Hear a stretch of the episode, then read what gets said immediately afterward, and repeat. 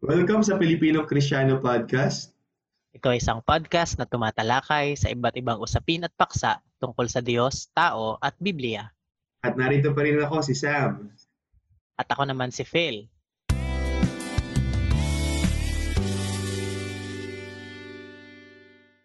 At tayo ngayon ay magkakaroon ng topic na parang kakaiba, Phil.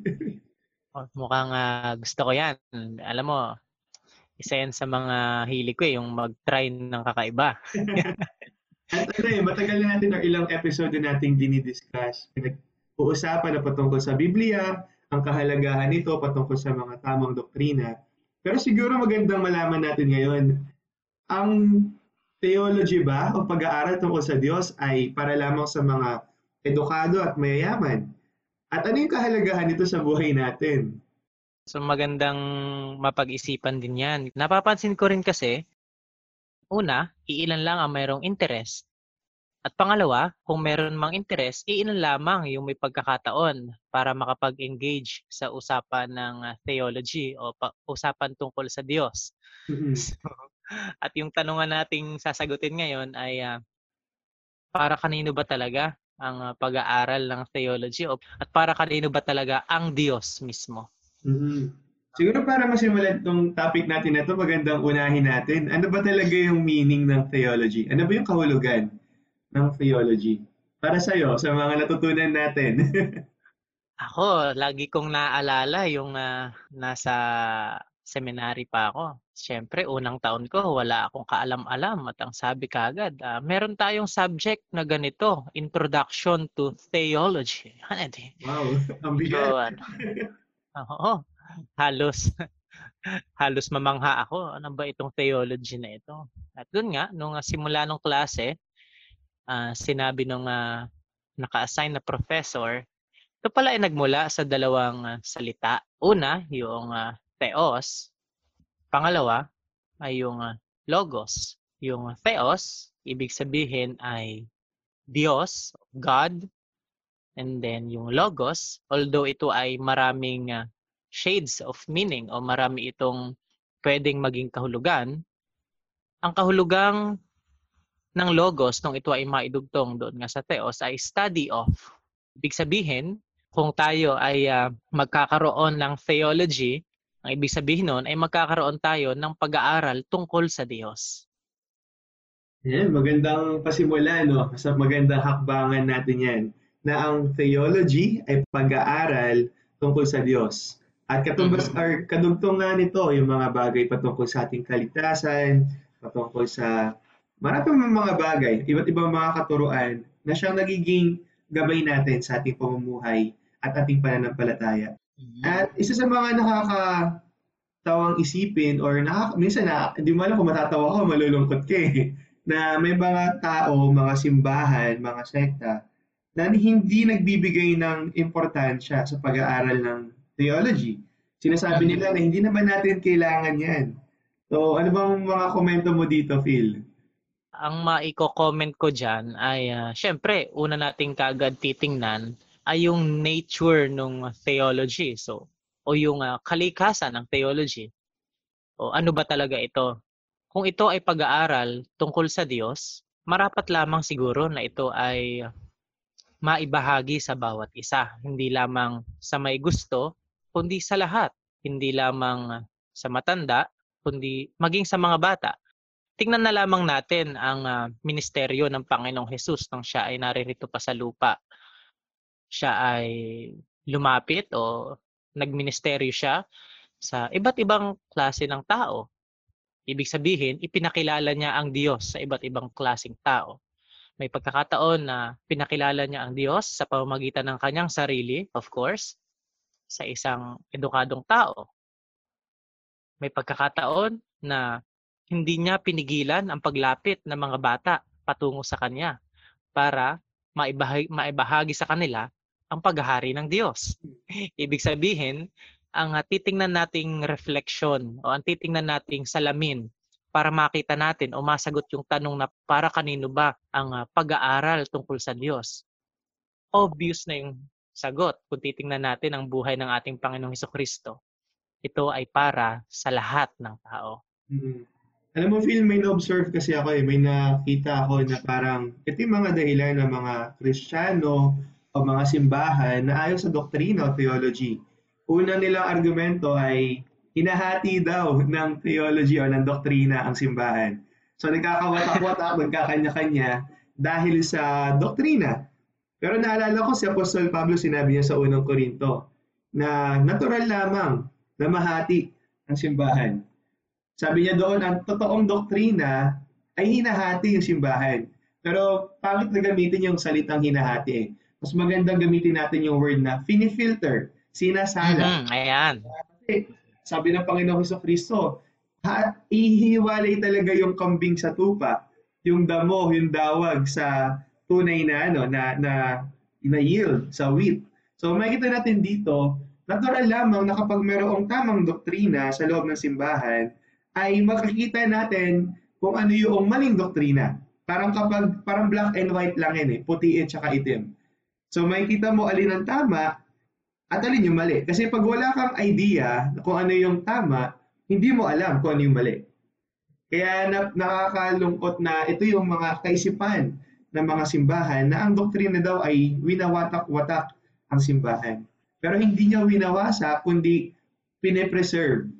Mhm. No? Pine-preserve niya kung ano yung katotohanan, kung ano ba yung dapat na talagang nilalakaran ng simbahan, ang iglesia nating Panginoon.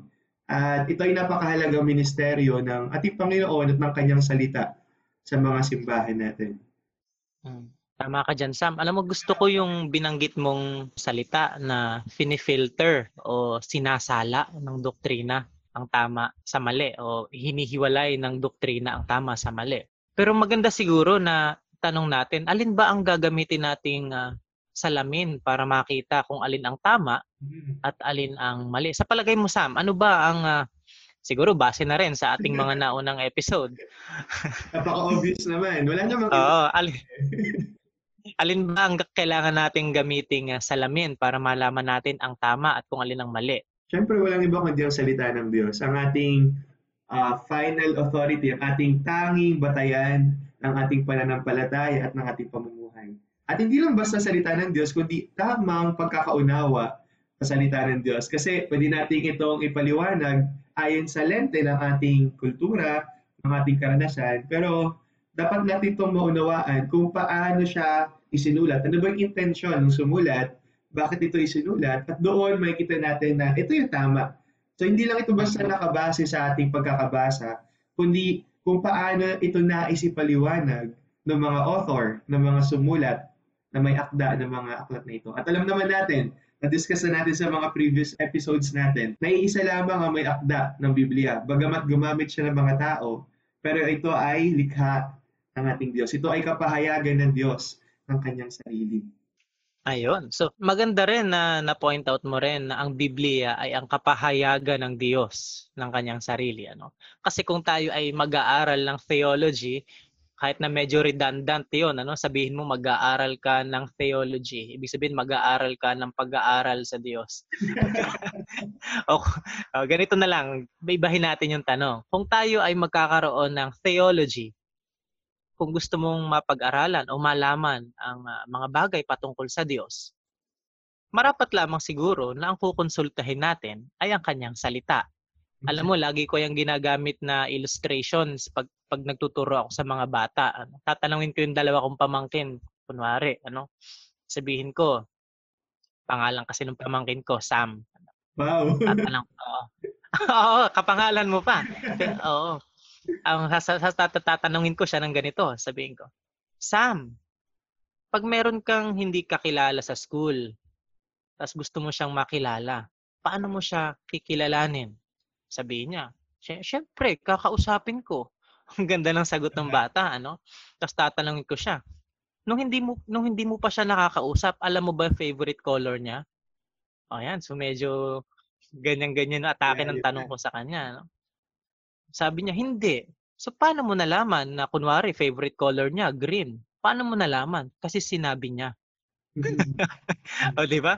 Parang ganun din sa pagdating sa pag-aaral natin tungkol sa Diyos. Kung gusto nating malaman ang mga bagay tungkol sa Diyos, hayaan nating siya ang magsabi nito sa atin sa pamagitan ng kanyang mga salita. Yan, magandang ilustrasyon na ating magagamit. So, maganda na nabigyan natin ng linaw na ang salita ng Diyos ay hindi winawatak or hindi dinidivide yung simbahan ng Diyos, kundi iniiwalay lang yung hindi talaga kabilang dito. Oo. Yan. So, pangalawa na nakita ko, na obserbahan ko, ay sinasabi nila na hindi natin yan kailangan. Ang mahalaga ay may relasyon tayo sa Diyos. Ayan, totoo naman, ano? Totoo naman na mahalaga yung relasyon sa Diyos. Pero para paghiwalayin mo yung, yung kunwari, sasabihin mo, relasyon sa Diyos at saka theology, sasabihin mo na magkaibang bagay, mali. Kasi ang relasyon mo sa Diyos dapat ay founded sa theology o sa pagkakilala mo sa Diyos. Totoo. paano ka mag paano ka magkakaroon ng relasyon kunwari sa isang tao kung hindi mo siya nakikilala? Totoo, tama. Tama ka John Phil. Nakakatawang isipin na ay, close kami noon. Kilala mo ba yon? Hindi naman. Hindi ko siya kilala pero close kami. Parang ganun. Oo, pa, parang ganun yung yung sitwa, parang ganun yung sitwasyon ano. Sasabihin mo, hindi ko kailangan ng sabihin mo, hindi ko kailangan ng theology, hindi ko kailangan ng pagkaalam tungkol sa Diyos. Gusto ko lang yung relasyon sa Kanya. Kalokohan yon. Parang sinabi ko na, kilala kita, close tayo. Ano uling pangalan mo? Parang oh, ganun. yan, o, di ba? Halimbawa, sabihin mo, ito talagang close na close kami netong si ano, kunwari sabihin natin ito si Juan, ano? Mm-mm. Close kami ni Juan. Pero pag tinanong ako, alam mo ba kung ano ang pinakaayaw na ayaw niya? Yan. Hindi ko ngayon masagot. Tapos gagawin ko yung pinakaayaw na ayaw niya. Parang ganun din sa Diyos. Sasabihin natin, may relasyon ako sa Diyos. Pero pag tatanungin ako, kunwari, ang tanong sa akin, alam mo ba kung anong pinakaayaw na ayaw niya? Tapos hindi ko alam. Ang mangyayari, magagawa ko yon. Ano ba ang pinakaayaw na ayaw ng Diyos? Kasalanan.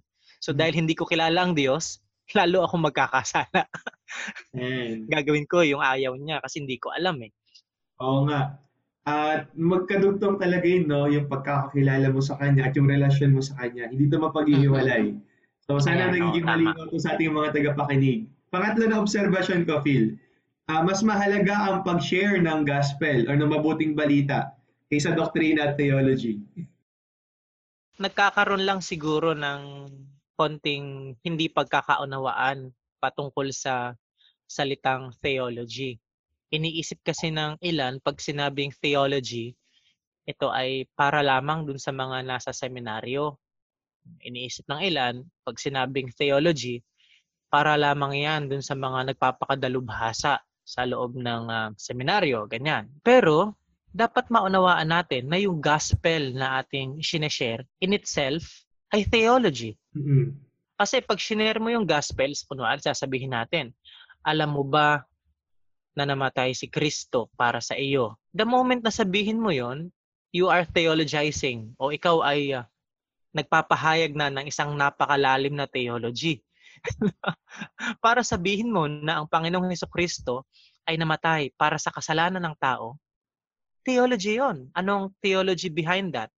Yung puot ng Diyos na kailangang ah, masatisfy o kailangang magkaroon mag- mabigyan ng ah, kasapatan Ito ano? ay uh, mapawi, mapawi Dapat- yung puot ng Diyos. dapat may magbayad ano Yan.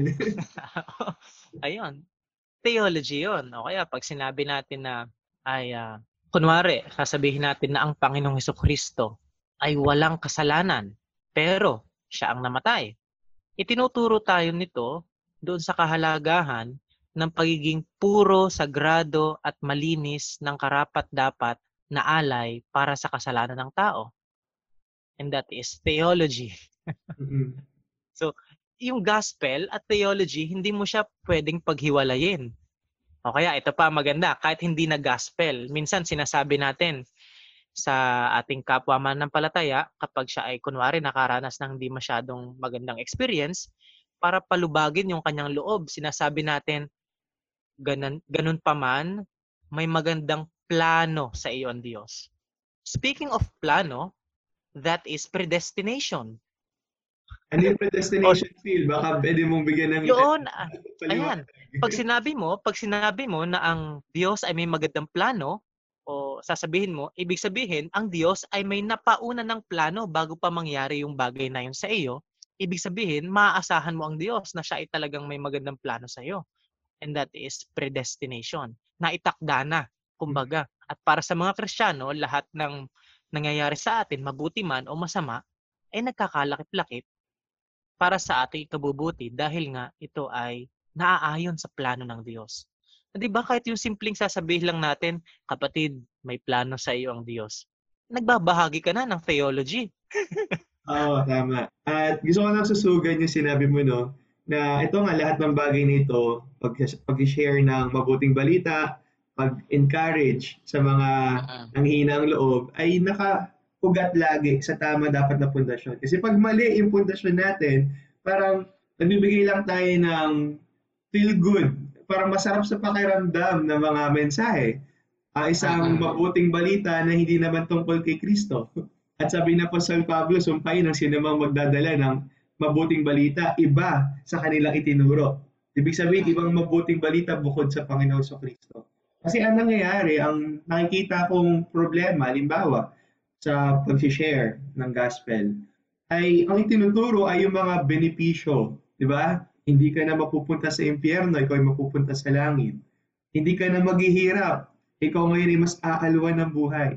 So ito yung nagbibigay ng mga maling promises, maling pag-asa sa mga nakikinig at hindi na isisentro sa Panginoong Yeso Kristo. Hindi na sentro kay Kristo yung mensahe kundi sa mga benepisyo. Kaya sabi nga nung iba, gusto natin pupunta sa langit. Gusto natin doon. Gusto natin pumunta sa langit or mapunta sa langit, pero ayaw natin na nandoon yung Diyos. so, pinapakita na meron tayong mga selfish na, na kagustuhan. Gusto natin pumunta doon, yung benepisyo lamang ng pagiging nasa langit, pero hindi yung relasyon sa Diyos. Kasi nga hindi na ipakita, hindi na presenta. Kaya ito, gusto kong makita na point natin dito ay lahat tayo theologian. Lahat tayo. Kahit sino sa atin. Yun nga lang, either ikaw ay merong mababaw o mahinang theology o ikaw ay merong malalim o tamang theology. Kaya dalawa lang yan. Ikaw ay malalim sa pagkakaunawa sa Diyos at sa kanyang salita o ikaw ay mababaw. At kapag ikaw ay mababaw, ano mangyayari? Guguho yung iyong pananampalataya, guguho yung iyong mga ang iyong mga tinayo, saan mo man ito itinayo. Kaya napakahalaga na malalim yung ating pagkakaunawa. At dito pumapasok yung sagot sa ating tanong kanina. Ang theology ba ay para lamang sa mga edukado? Ang theology ba ay para lamang sa mga seminarista? Ang theology ba ay para lamang sa mga pastor? Ang sagot natin ay hindi. Hindi, ayan. so ito ay para sa lahat. Ito ay sa lahat ng mananampalataya. At kapag tinignan nga natin kahit yung mga atheist, ang mga atheist ay yung mga hindi naniniwala na mayroong Diyos. O mas tama, mas technical na sabihin natin na kanilang dinedenay. Ayaw nilang tanggapin na mayroong Diyos kasi ito ay katotohanan. So kahit sila ay mayroong theology. At ang kanilang theology, ang Diyos nila ay ang kanilang rason, ang kanilang mm. talino. Ang kanilang Diyos ay ang siyensya. So ito ay makita natin na lahat tayo merong theology. Ito nga lang ay tama o mali, o mababaw o malalim. Kaya napakahalaga, lalo na sa ating mga Kristiyano, na alam natin yung pundasyon natin. Hmm, tama ka dyan, Sam. Ano? Uh, siguro maganda na pahabol na tanong din dyan ay paano malalaman kung ang theology ng isang Kristiyano ay mababaw o paano malalaman kung ang, ang theology ng isang Kristiyano ay malalim o tama? Oo. Uh, ito ay kinakailangan ng maraming taon na pagbabasa at paulit-ulit na pagbabasa ng salita ng Diyos. Kasi hmm. hindi ka lalalim sa isang bagay.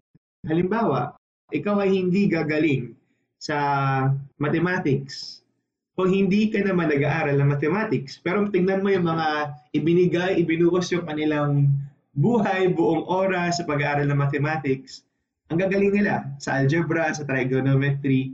So, the same way, the same thing, pareho lamang sa ating pag-aaral tungkol sa Diyos. Hindi tayo lalalim, hindi natin malalaman kung ano ba yung itinuturo ng Biblia kung hindi natin bibigyan ng oras na aralin, basahin. Hindi nga lang sapat na basahin mo siya ng isang beses na cover to cover eh. Kundi ito dapat ay paulit-ulit. Kasi habang paulit-ulit natin binabasa, mas nakikita natin yung connection. Yung ginagamit ni Dr. Rolex na salita, no? Kung paano tinatahi yung isang aklat patungo sa kabila hanggang sa kabuuan ng Biblia ay iisa lamang yung tema, isa lamang yung mensahe. So mas ma- magkakaroon tayo ng appreciation doon sa mensahe ng Biblia kapag paulit-ulit natin itong binabasa. Ayan, tama. Ikaw ba naman sabi mo, Phil, paano ba tayo lalalim sa ating theology at paano natin malalaman kung ito ay tama? Siguro ang sasagutin ko na lamang ay yung pangalawang mong tanong, ano, paano natin malalaman kung ito ay tama o naaayon talaga sa salita ng Panginoon. Isang magandang marker o ah, palatandaan na ito ay grounded sa salita ng Panginoon ay yung mismong itinuturo. Kunwari, kung ang itinuturo ay nagpapakilala sa katangian ng Diyos, sa karakter ng Diyos, at nagpapakilala sa kung sino ang Diyos. Masabi kong maganda ang theology pinapahayag nitong mensahero na ito, kung sino man itong nagmemensahe. Pero, kung ang maririnig natin ay ah, hindi nakasentro sa Diyos, nakasentro sa, sa tao, kung paano ka yayaman, kung paano ka magkakaroon ng magandang buhay. Ano?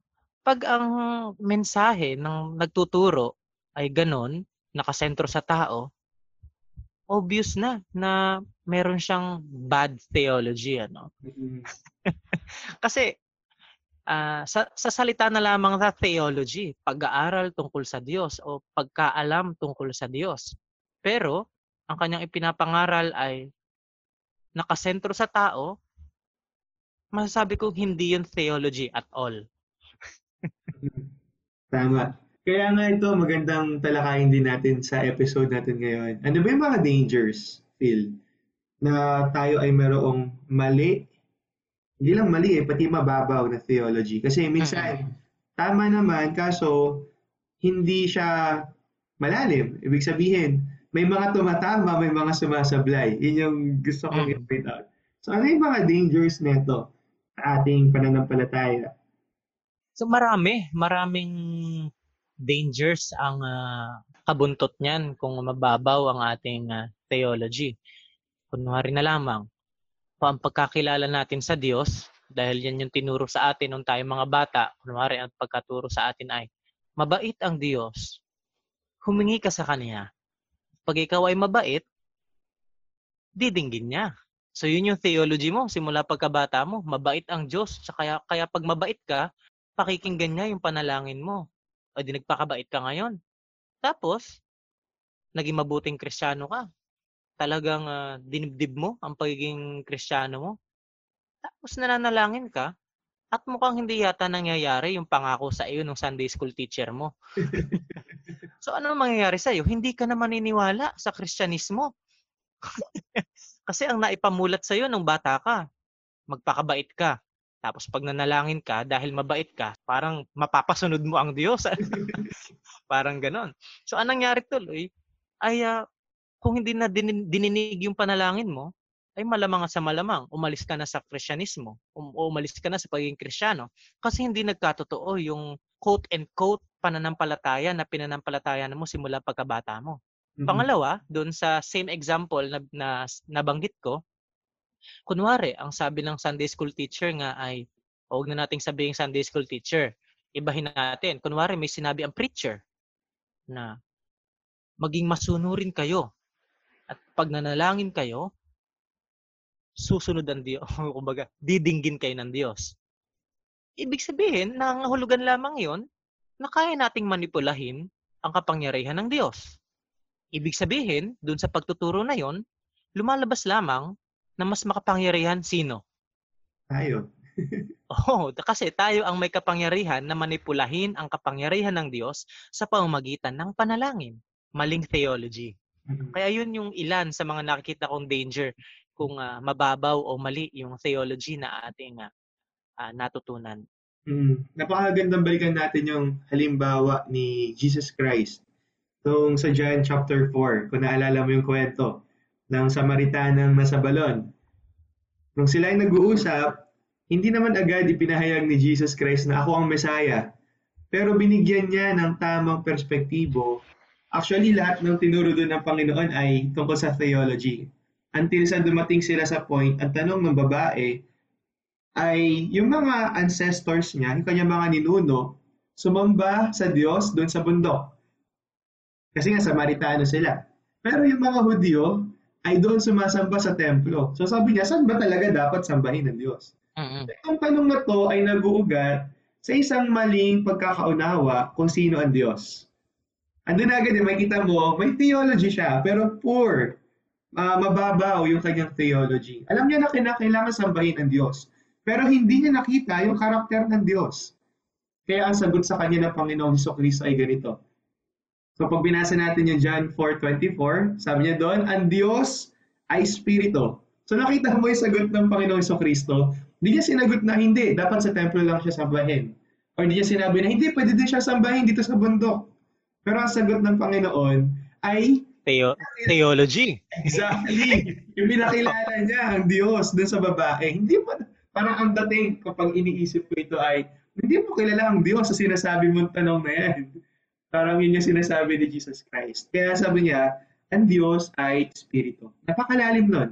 At ito ay uh, founded sa salita ng Diyos mismo in the Old Testament. Ito ay quoted sa Old Testament. Ang Diyos ay Espiritu. Nagpapakita na siya ay walang physical pangatawan. Ibig sabihin, hindi siya pwedeng ilagay sa isang inilikha na lugar. So sa English, hindi siya pwedeng i-contain sa created space kasi ang Diyos ang lumikha ng, ng space. So siya ay higit doon sa espasyo. Kaya hindi siya pwedeng ang Diyos ay sasambahin lang dito kasi nandiyan lang siya sa templo or dito lang siya sa bundok. Kaya makikita natin dito na napakahalaga ng tamang pagkakaunawa sa Diyos. At isang example lang yung pagsamba. Napakaraming beses pa na kung paano pinakilala ang Diyos sa pamamagitan ng pagtuturo ng Panginoong Heso Kristo.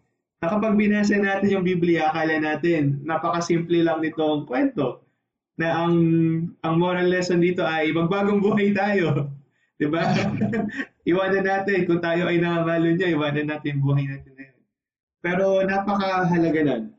Ang Diyos ay Espiritu, dapat siyang sambahin sa Espiritu at katotohanan. Ayan. Ayos. At alam mo, Phil, magkakaroon pala tayo ng special segment sa mga susunod na parang special episode na kung saan tatalakayin natin itong mga verses na to na madalas ay nagagamit ng mali. Pero mm, mukhang natin ng kaliwanagan. oh, mukhang excited na ako tungkol dyan ah. Sino bang makakasama natin dyan? And uh, surprise yan, i-announce na lang natin sa ating Facebook page. Kaya mga tagapakinig natin, uh, tune in po kayo sa Filipino Kristiyano Facebook page para sa mga updates kagaya nito.